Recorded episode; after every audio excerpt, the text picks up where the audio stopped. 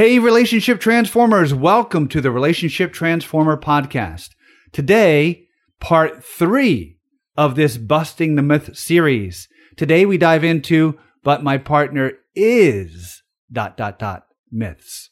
All of the things about your partner that we think are keeping us from having the relationship that we want. So let's cue up the intro and dive in. So, the big question is this How is it possible that one person alone can transform any relationship, save their marriage, create their unshakable love and unleash passion, divorce proof their family without needing their partner to get on board and do this with them, and yet still get to be happily, authentically you without compromise? That is the question, and this podcast will give you the answer. Let's get to the other list of these myths that people think, well, my relationship can't work and it's here's why. It's because my partner is this. Or my relationship is more difficult than another relationship. Uh, it's different because my partner is this. And we get these questions all the time, right? Oh, does your program work if my partner is depressed? Does your program work if my partner has anxiety? Does your program work if my partner's been diagnosed with ADD? Does your program work if my partner is a narcissist? And the list goes on and on and on. And let's take these one at a time. And it doesn't matter if you are or your partner is, but let's start with depressed. So my, does your program work? Does this process work if my partner is depressed? We want to talk about the dangers of labeling. Yeah. So let's imagine that you did something back when you were like 12 years old, maybe 13 years old. And once you did that one thing at that age, for the rest of your life now, you had to wear that on your shirt. And everywhere you went, somebody looked at you and they're like, oh, that Yeah, you did let's when say you were that 13? you stole candy from a store when you were 13. And for the rest of your life, you have to wear this badge on your shirt that says you're a stealer. shows you like with your hand in the candy jar. so everywhere you go, job interviews, marriage, hanging out with friends, going to the bar, whatever the case may be for you, you get to be judged by that moment in your life. This label was put upon you, candy stealer. And now for the rest of your life, you're a candy stealer. Is that fair? Did you change? Are you still that person? Does that did you learn something from that moment that forever changed you? Where now you're like the opposite, like I am so against that. I see what was wrong with that. There's so many ways that life would be so unfair if we allowed one label of who we are to define us for the rest of our lives. And the truth is, and we've said it on previous episodes, no one stays the same. Everyone changes at different points in life for various reasons. Change is inevitable. So labeling anyone in any form is a self-defeating approach from the beginning, and it just holds everyone again stuck. It's much like blame. So I want to share the story of the orange jumpsuit. And I don't really remember where I saw this story published, but the story of the orange jumpsuit is, you know, they refer to the orange jumpsuit like for prisoners that when prisoners leave prison, because they're an ex-con, everybody in their lives, everybody, they have to show it on every job report, uh, application, every credit report, everything. Everybody treats them like they're still wearing that orange jumpsuit even after they have left prison. And there's a, a massive return rate. I'm not sure if you know the statistics, and I'm sure not going to quote them because I am the balloon and I would be wrong. and my string here would look at me and say, we would have to get that in do a the study research in order to quote that. But the re-entry rate on prison is in this country is sky high. People commit crime, they get out and they go back. And a lot of it in studies has shown is because they are labeled with this orange jumpsuit, even when they're not wearing it, treated like the convict that they are, were. And so they identify themselves as, okay, I am this orange jumpsuit and I'm to act as this orange jumpsuit. And I never actually got any other skills to not act as this orange jumpsuit. And so I'm to do it again and go back. And that is a very, very common pattern that we have. Now, there is a tribe of people in another country, and I, I forgive me, I don't know the, the, the tribe or the country, and I'm sure somebody listening does, that has a different approach when someone commits a crime. In this tribe, when someone commits a crime, the entire tribe gathers in a circle and the person who commits the crime stands in the middle. And it's not so that the entire tribe can throw rocks at them or hang them or anything like that. what they do is this person is forced to stand in the middle of the circle and go eye to eye contact with every single member in the village, one at a time, as each villager tells that person and reminds them who they really are. They tell them what a beautiful person they are. They remind them who they really are in their soul and they lift them up. And by the end of the circle, this person has elevated themselves to such a high level that they can never vibrate again at the same level of the version of themselves who committed that crime. And they, village considers that a rehabilitation, a shift for that person. Every single person on the planet has that ability. So, as much as we have the best of intentions, when we label someone in our lives, and we'll address a few of these specifically in a minute, so don't don't worry and don't get in an uproar about it, but just to consider this just for a minute. When we label someone in our lives as something, are we not sentencing them to still present that way to us tomorrow, next week, next year, 10 years from now? How long are they going to be clinically depressed? How long are they going to be someone who has anxiety? Not does anxiety, has anxiety. As if it's like a, it came over them like a wet blanket and they can't shake it. So let's just just be careful with the labels that you use and the labels that are you're using for yourself. You know whatever comes after the statement i am is super super powerful because the strongest need and i forget who said this but the quote is the strongest need in human psychology is the need for one to remain consistent with the, the identity that one has for oneself. So whatever you say i am depressed. I have anxiety those things are super powerful in you taking yesterday and dragging it into tomorrow so that your past becomes your future. Now, if you turn it around and, and say, okay, well, what else is there? Well, I am depressed right now. I'm feeling depressed. I can feel something else later. I can feel something else tomorrow, but I am depressed or I am experiencing anxiety. I don't necessarily expect to experience anxiety later. I don't know that I'm going to experience anxiety indefinitely, but I'm experiencing that is a whole different perspective. So, do you want to talk about these? Yeah, one of them is true, right? One of them is true in any moment is in this moment I'm feeling anxiety or I'm feeling depressed. That's a fact. That's a factual statement. When you say I'm a depressed person, I'm a person who suffers from anxiety all the time, whatever the case may be, that's the story. That's what we tell ourselves. That's the label. That's not necessarily true in any given moment, is it? It will change. So there's the truth, which is always consistent, which is I'm feeling depressed right now, or I'm not feeling depressed right now. And then there's that other side of it, which is the label. So if you let's say you feel like, okay, but my partner is depressed, so I don't think there's anything I can do to improve our relationship. That's completely and totally untrue. Your partner is depressed, which just means they are in a repetitive state of focusing on and believing the same things every day, day after day. And those things that they're focusing on and believing lead them to feel depressed. And they're in a cycle of repeating that day after day after day after day after day. And whatever you've been doing, now it's totally not your fault. Please don't think that I'm saying it's your fault. It's not your fault. And you are definitely a piece in that closed loop pattern where whatever you're doing day after day after day after day in relation to them is enabling them to stay in their pattern that they're doing day after day after day.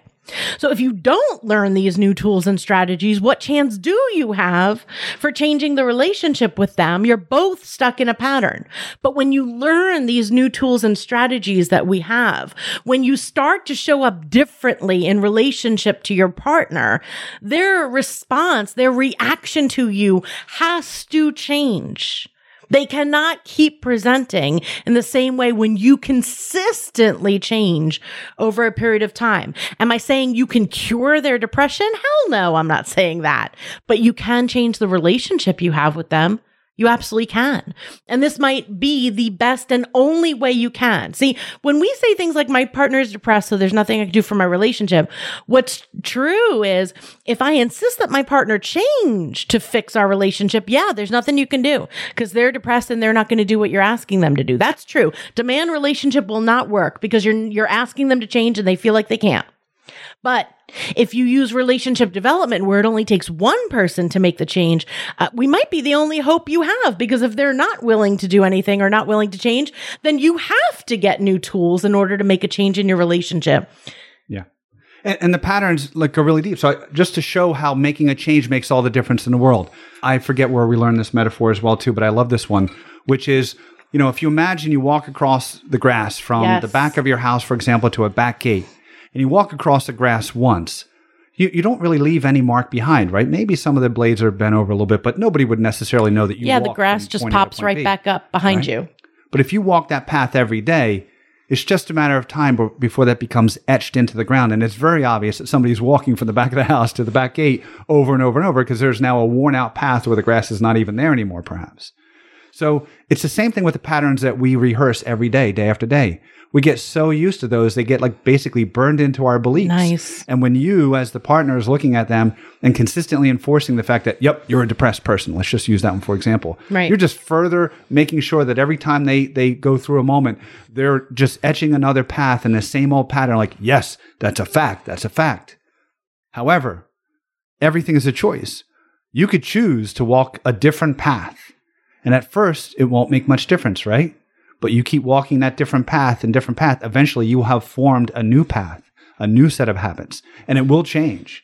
And that's how it happens for us. It doesn't happen in a moment. And people feel like there's, if you don't see an instant change, Yeah, there's one- no like silver I do one thing that, oh, this should have changed. Some of these things have been rehearsed for so long. Some of us have been rehearsing some of these things our whole lives. If you want to make a change, you also want to be committed to making that change for a prolonged period of time Consistently. so that you do see the real results. And the same thing applies to if your partner has anxiety. Again, anxiety is just a pattern. We help people with these things all day, every day around here. And you absolutely need tools and strategies in order to relate to somebody who keeps going into that pattern so that you can serve them, serve your family, right. support them, and move things forward. It's the same thing for someone who has ADD or brain based conditions, or it doesn't matter what people have. There's a way to relate to them Yes. that builds it up instead of creates a distance and a gap and some blame and some labels. There's a way to actually have relationship that empowers the best to come out of them, enables them to get out of what used to be um, with these new patterns. and they may not change. Maybe they don't become the person that you wish they would become. I'm not saying they will, but the only chance you have at rescuing and saving that relationship and taking it to the next level is to gain the skill set that actually does work. And then whether they do or do not respond to you the way that you want, you will be empowered with the skill set to actually bring out the best in someone, uh, whether it's this partner or your next one. But just saying this is unworkable because my partner has XYZ, that's that's not a sentence. And I often, you know, just to be fair too, the amount of times that like somebody throws a label about their partner out there, Oh, and Stacy and I will dig into it. Say, really? So, tell me about that. Why do you say that? Yeah. And what you find out most of the time is the label they put on them was like this strong label, A total meaning. a total meaning. And when you get to the bottom of it, you realize that's actually not what's going Oh, Can on I here give an example of that? Yeah, please do. So a woman posted in our uh, Facebook group once and she said, What do I do though? Does this work if my husband is abusive? My husband is completely abusive and I want to know if this even works because I don't believe anything will work to change this. And so I did exactly what Paul said. I do not accept people's words like abusive as a label without understanding what they mean. So I said to her, Okay, can you describe the abuse that you're experiencing? Tell me a little bit about it. I'm sorry for whatever you're navigating. Tell me a little bit about what you're experiencing. And she's like, Oh, yeah, absolutely. Here's the thing. Like, my husband and I were fighting uh, the other day. This is just one example. We were fighting and going on and on and on. It was, we was getting really, really heated. We're arguing. And then out of nowhere, he's like, That's it. I'm done with you. And he walks away. He literally walked away and was punishing me by not finishing this with me. He would not talk to me. He would not connect to me. I kept going up to him like, dude, we have to finish this. I can't even function. I, you, you won't even talk to me about it. How are we going to solve this? And he would say, not now. He literally, Stacy, put a hand in my face and said, not now. I'm not talking about this now. And Stacy, this went on for days. The next day I would say to him, we got to finish this, John. We got to finish this. We have to solve this. And he like, don't talk to me about this now. And the next day and the next day, I'm literally crying myself to sleep and he doesn't even give a shit. He is the meanest man on the planet. And he's literally, I cannot take this emotional abuse anymore. It's beyond saving. And I said to her, I'm really, really sorry for what you're experiencing. There's no doubt. And I see how hurt you are. I really do. My heart goes out to you. And I want to tell you that unless you are going to be in relationships that are not going to be with men for the rest of your life, this is a reality. What you just described to me is a masculine man. You, what you've just described to me is when a masculine man reaches a point of intensity in a fight with a woman, and he, as Paul teaches, trips the circuit breaker and cuts it off so as to protect you from the level of intensity that he might escalate with if it was another man in front of him, in order to protect you from that, in order to not scare you when he feels his blood boiling, when he feels he's getting too intense that you're going to be able to handle, he shuts it down, as Paul says, takes the sword for himself and has to let his bell ring out. It could take days. It could take longer than days, depending on his skill set to get back to an internal peace within him before he can be with you without getting so triggered that he's worried about what he might say to you. This is a masculine dynamic. And I know that a lot of female listeners are, are or feminine listeners are listening to me like that's crap. There's no way that's true. So yeah, I'm I'm sure the the feminine energy out there is saying, "Oh, that was so wrong." And for you, ladies, I'd say there's a boatload of men, equal in number, who are saying, "I totally get that." In fact, I probably did that last week at one level or another, whether she felt it or saw it or not. I did it internally it's a dynamic that you think you can, you know, again, label is abusive. So of course there's nothing for you to do. It's for the other person to fix. And, you know, since we've run to the end of our skill set, eventually this becomes one of those things where it's like, that's it. That's why I have to leave.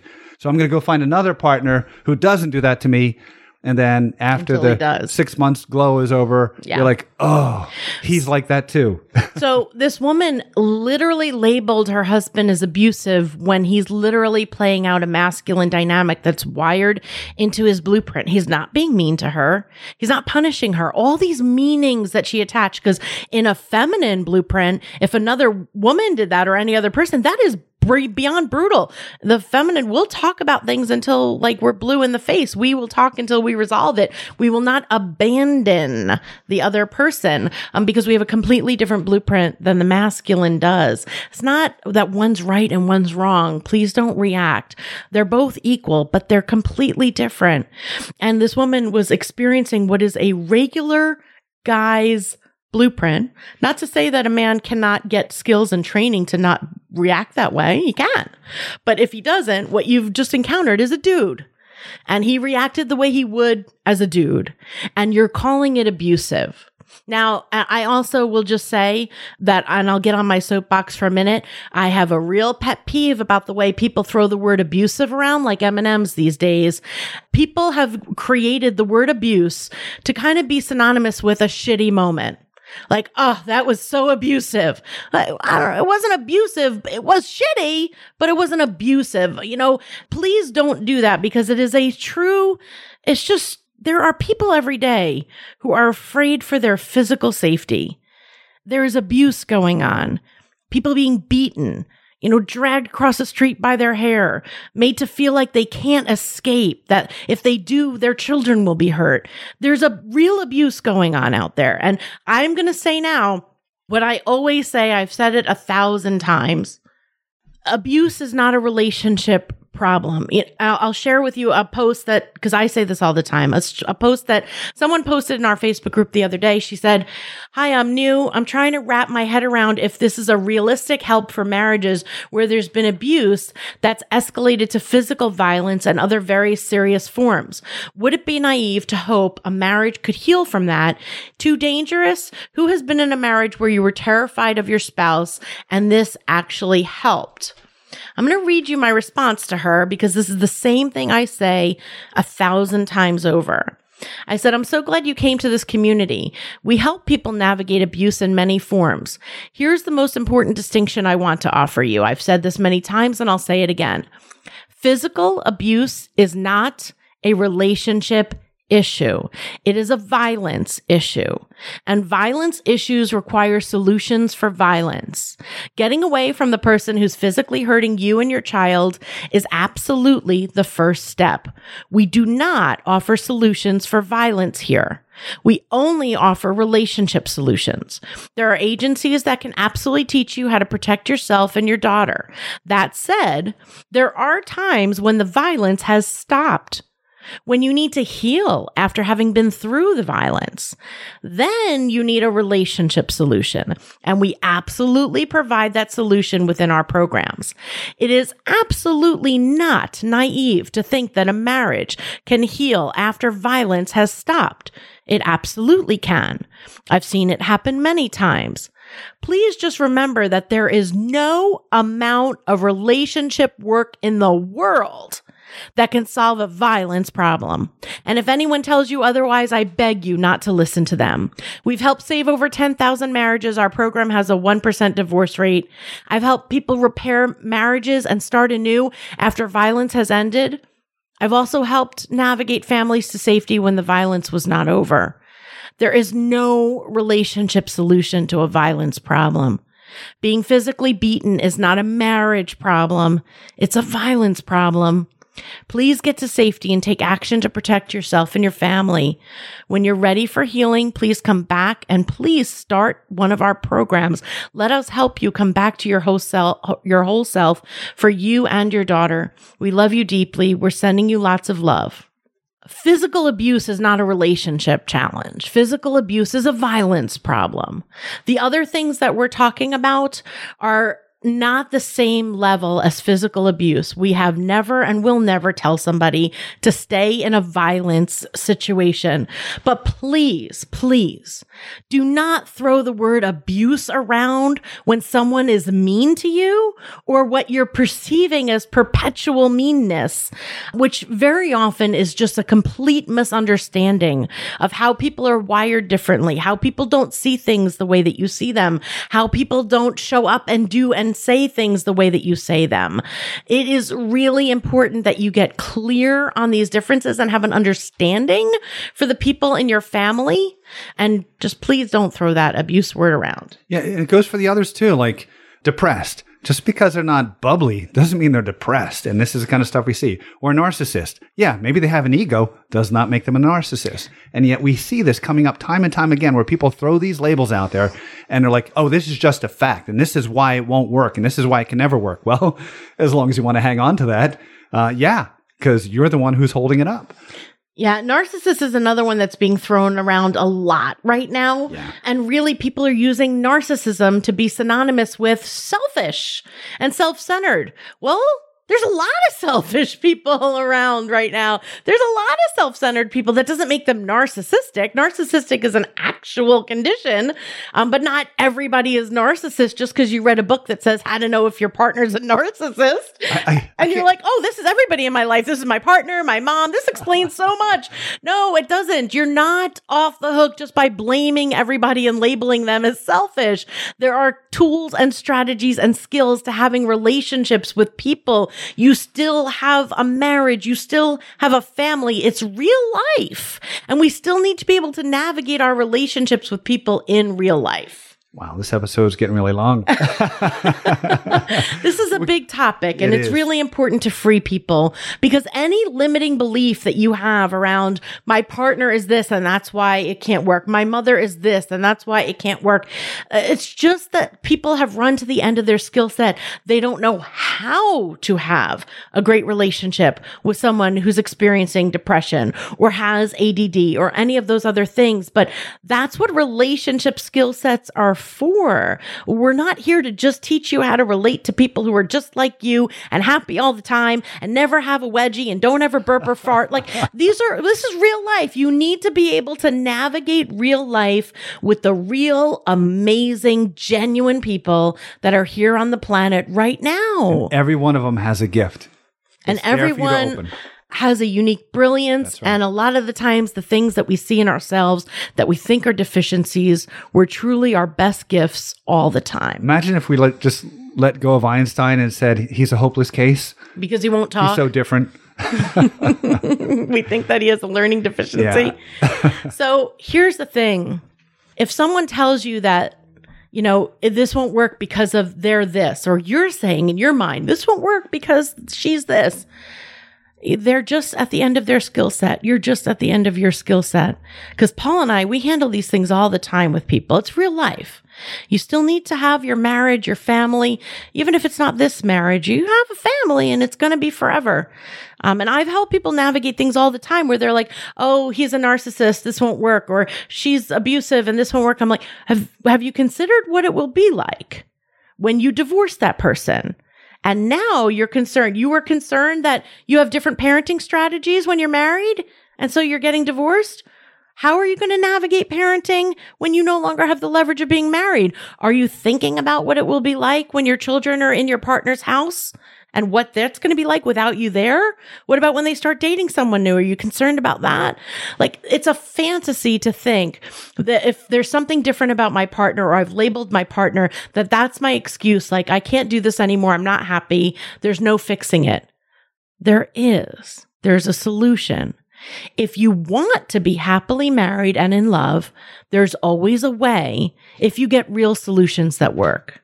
There's a quote that we really love, and it's by Rumi. And it says, Your task is not to seek love, but merely to seek and find all of the barriers within yourself that you have built against it. I love that. And I really think that it's the perfect way to capture everything that we've shared. Nobody says that you have to stay in a relationship. Nobody says that you have to put up with stuff that when you're not happy. But until you've really taken the action to know if you've really applied all these skills to show up differently and transform that relationship, these are not excuses to stop. So let's talk about action steps. What can they start doing now? All right. So the first thing you have to do is catch yourself, right? Everything we've been doing that we've brought up today that you may have been doing that you see yourself doing, first step is catch yourself, right? What were the things that you've told yourself are the reasons why your relationship is so hard or your partner is just not the right one for you? Again, in air quotes.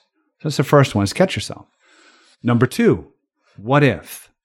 What if you were wrong? What if you just didn't have the skill set to appreciate the differences that they bring and the benefits of those differences? Number three, imagine.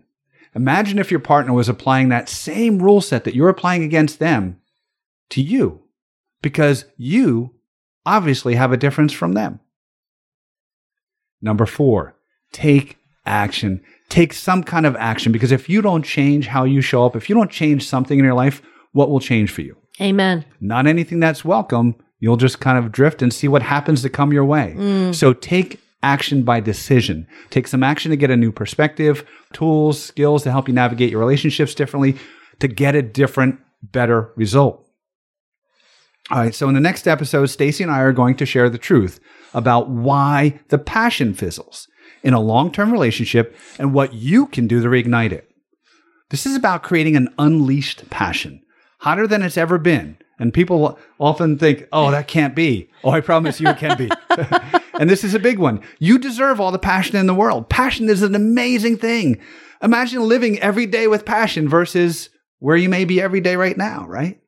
So, on the next episode, we'll expose the number one reason why passion fades in a long term relationship. Awesome. Thank you so much to, for listening to this whopper of a podcast episode of the Relationship Transformer podcast. Hey, if you got benefit from this, take a screenshot of your phone, share it, spread the word, let people know. And if you can, uh, rate and review the podcast. That also really, really helps us to reach more people because remember, together we are changing the way relationship is done. Hey, would you like to get big results in your relationships in just 10 seconds a day? If so, then subscribe to our daily inspiration for relationship transformers or The Dirt at martinopodcast.com forward slash dirt.